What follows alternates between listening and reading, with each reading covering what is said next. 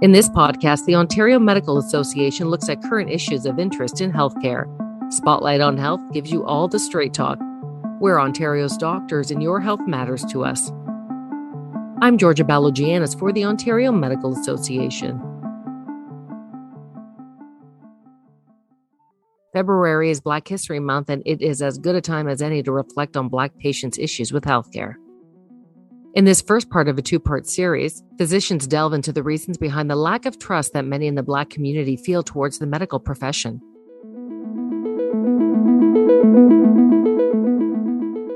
Dr. Majolo Mole is a general surgeon and breast surgical oncologist with the Scarborough Health Network, as well as a board member of Black Physicians of Ontario.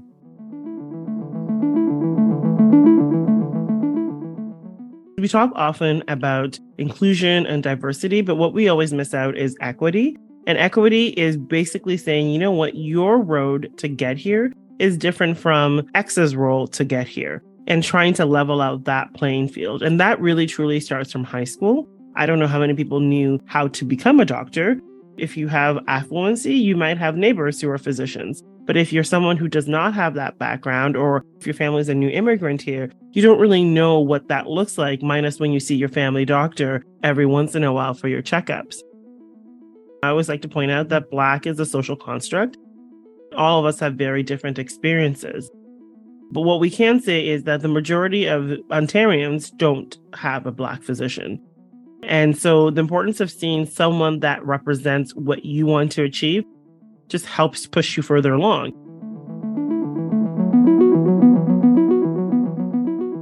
I was in medical school from 2003 to 2007. And back then, maybe there were words, but we didn't talk openly about systemic racism. We didn't talk about what microaggressions were. I was singled out and told that I was not eloquent and that I was not a good speaker, that my presentation was lacking. And anyone that knows me is that I am a great speaker. You're in tears and you feel vulnerable, but you don't really know what's happening. But that is a very common experience for students. And it's still a common experience for them because there's a lot of implicit bias in medicine. People will like to say, well, I'm not a racist, but I'm like, you know what? We're not talking about calling people names. Oftentimes, white supremacy presents itself in you expecting a student, because they come from this background, to be a certain way. It's the same as asking a Black student, well, like, you know, but where are you really from? And the majority of these kids, they're 23. They're all born here. It singles out people, and it's like an otherness that presents itself in medicine. And unfortunately, those things are still happening. My experience is not unique. And what has happened and what I'm heartened by is the fact that we're having open conversations about what white supremacy in medicine looks like. Sometimes it's the implicit biases that, and sometimes explicit, that we have towards people.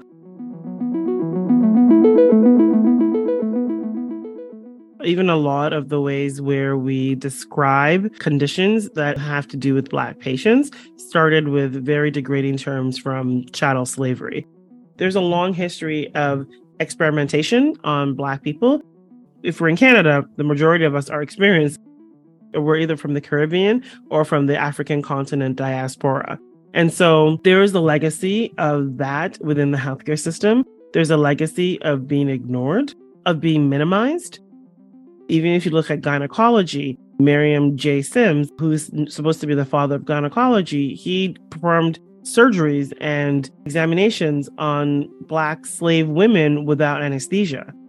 And so a lot of those experiences are still within the realm of the Black experience in Ontario. And so oftentimes, if they've been dismissed, if they've been looked down upon, they have a distress because nothing has proven that's shown them that you have their best interests at heart. When you also don't have representation of people who look like you offering the care, you're kind of like, well, why would I take this? There's a chance that it might not work out. There's a chance that they're performing experiments on me or that they're giving me an inferior treatment.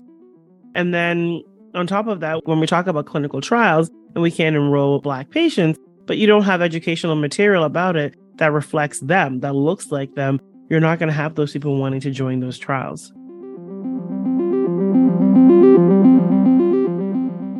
Black History Month for me is every month. Every month that I focus on the experience of my Black patients, it informs my experience as a Black woman in Canada, as an immigrant to Canada, really informs the way I relate to my patients, the way I relate to my colleagues.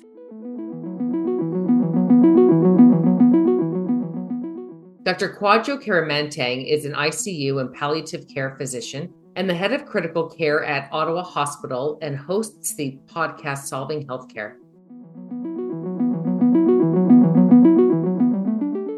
The reason it's so important to have representation is because it impacts patient care.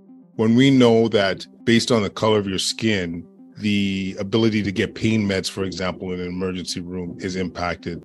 Maternal fetal health outcomes are impacted based on the color of your skin. And one of the strongest antidotes to deal with some of these systemic issues is representation. A lot of people don't know this is a possibility. They're not seeing their friends or family members achieve these great achievements. So when we look at our young students in Ontario, people of color were more likely to be pushed towards doing the trades. And that has so many issues. Like when you're not getting a chance to or being swayed into going a direction that might not be where you want to go in terms of being a doctor, being an engineer, that's systemic and it holds a lot of people of color down. And at the same time, because of these barriers, you're seeing less people that look like you in a medical setting, in a hospital or in a doctor's office. And a lot of people don't realize that that's their potential.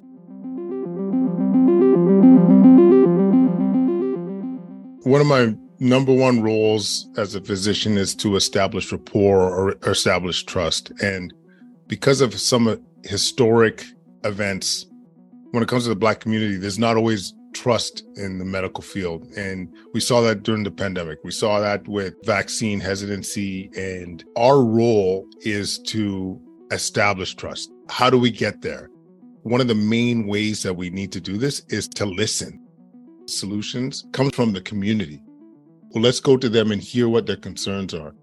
When you think of, for example, the Tuskegee experiments, which, yes, was a long time ago, but this is when young Black men acquired syphilis and went untreated and were allowed to dement and eventually die for the sake of science.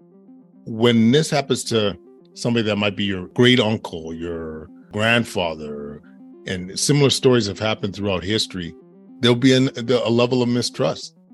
And so this is where taking the time, educating, going to the community and addressing their concerns is essential. And it's not a top-down solution. It's got to come from the community.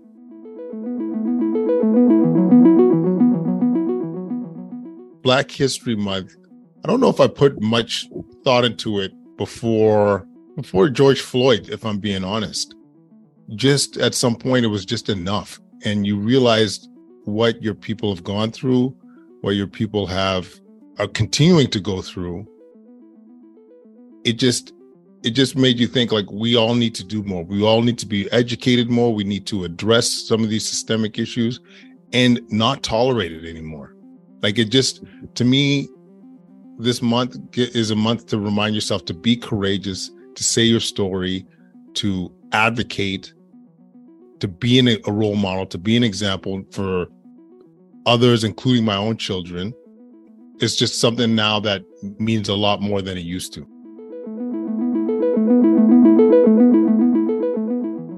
Dr. Queenetta Sukwo is an emergency medicine physician with the Chatham-Kent Health Authority and an adjunct professor at the Schulich School of Medicine and Dentistry at Western University.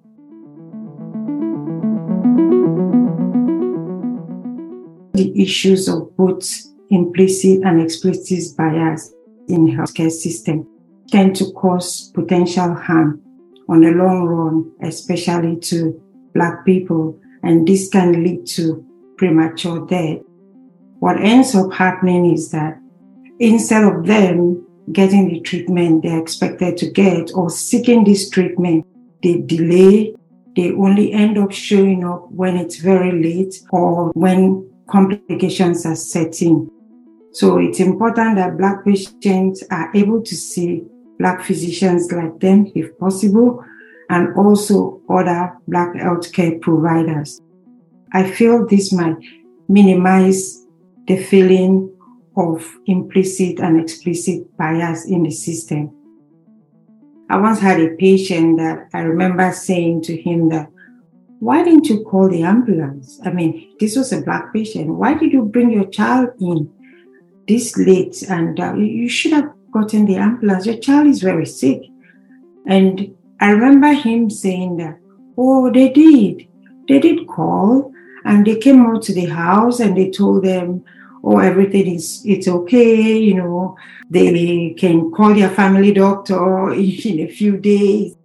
That didn't sit well with me because I felt this child, under any circumstances, should have been brought straight to the emergency room. The parents shouldn't have been advised that.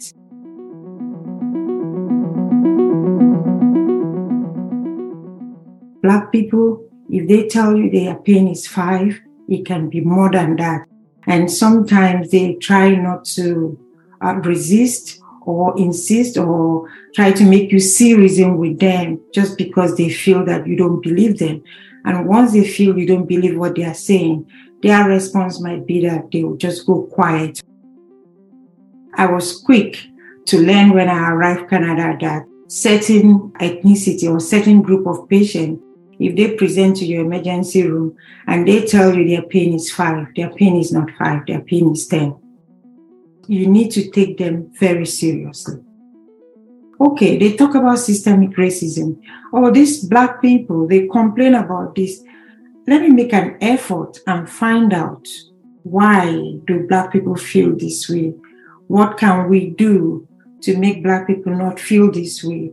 And what is systemic racism? Unfortunately, systemic racism is something that has been there for a long time. It's been there for over 100 years. It dates back to when Blacks were slaves. So it's not really something that can be wiped out just in the month of February. No.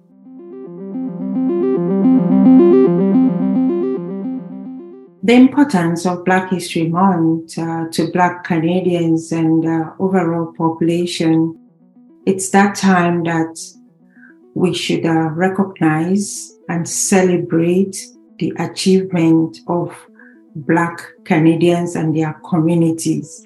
It's also a time where non-Black should try to learn a little bit about the Black Canadians.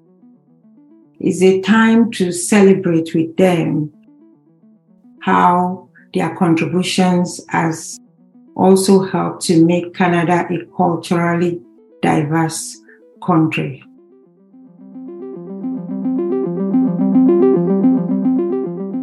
Dr. Cheberi Anyabuchi Obuneke is a family physician in Sudbury and the International Medical Graduate Coordinator at Northern Ontario School of Medicine.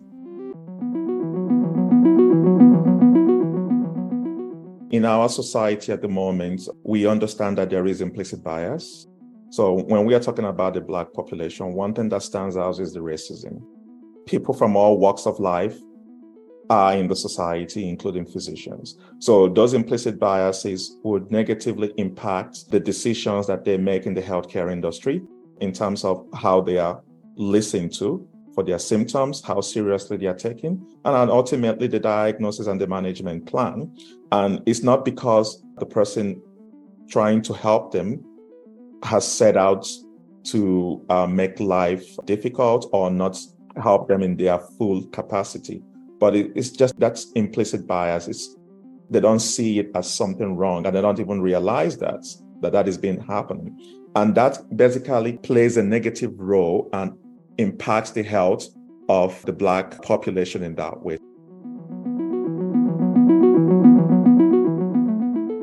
Something that we haven't mentioned about is the mistrusts the Black people may have when it comes to dealing with the healthcare field because of historical experiences. Because when you get the trust, you get the rapport. When you get the rapport, it's a lot easier for you to communicate or help the patients. And how best to get somebody's trust? If you understand the culture of the person, if you understand the language of the person, and if you understand their social belief system, and with your professional knowledge you are able to tailor it to the needs of that individual. Black patients that are cared for by Black physicians has better outcome as compared to when they are cared for by non-Black physicians. So that speaks to that cultural competence that the Black physicians brings to the table. And that is even why it is more important to ensure that you have an increase in the number of Black physicians. There needs to be a proportional representation of the population that we serve.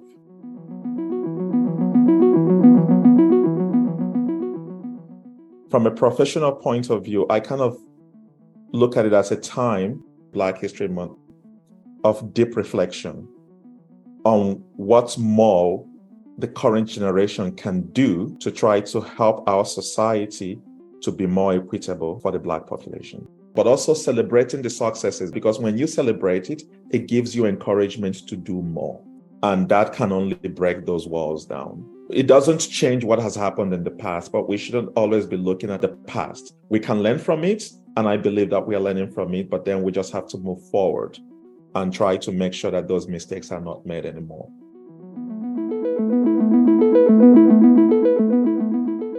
Dr. Clover Heemans is a family physician in Halton Region and the chair of governance for the Canadian Medical Protective Association.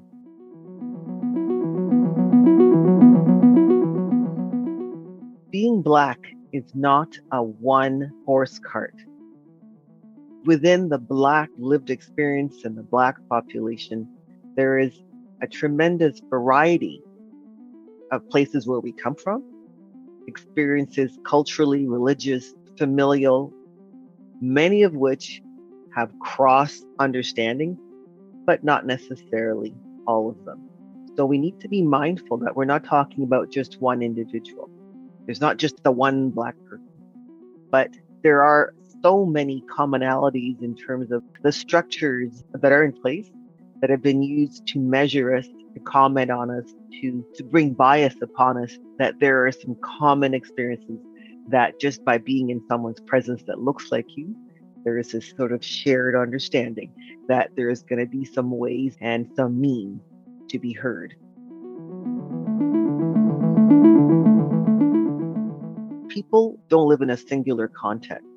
So the mistrust they have in the healthcare system is really part and parcel of the mistrust and anxiety they have about how they've been treated many, many times, whether overtly or covertly.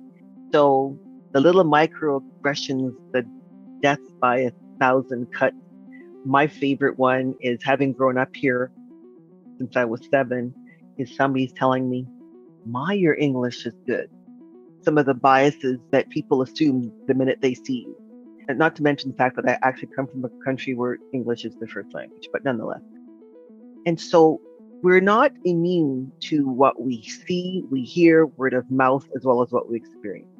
And over time, and with a considerable, I'd say, social interaction, you get to hear all the various harassments, etc. So you're expecting just one more thing. And often it happens.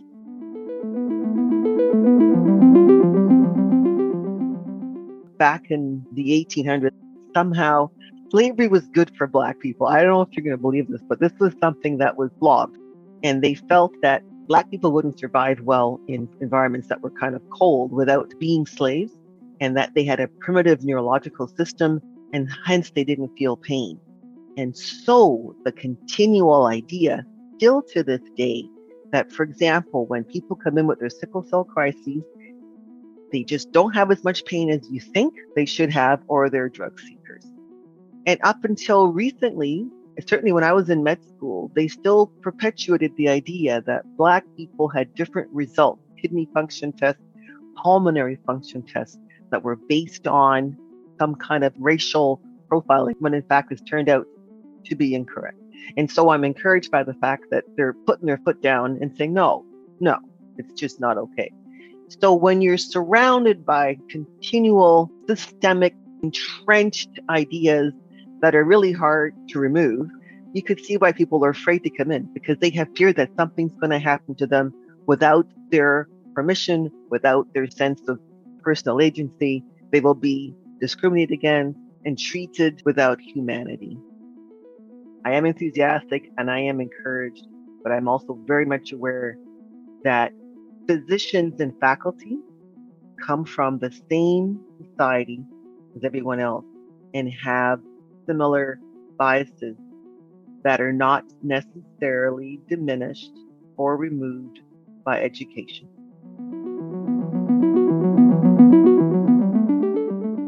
Black History Month, for me personally, provided an opportunity when I first was exposed to it to see that Black people mattered, that they were in fact part of history. They were not a footnote. So seeing how Blacks actually shaped our society and continues to shape society is important. It gives an opportunity for those who may not have as much exposure to get to learn more. And I'm really hoping when we do that, a sense of connection occurs, the idea that we're all part of the same humanity. This podcast is brought to you by the Ontario Medical Association and is edited and produced by Jodie Crawford Productions. To learn more about the Ontario Medical Association, please visit oma.org.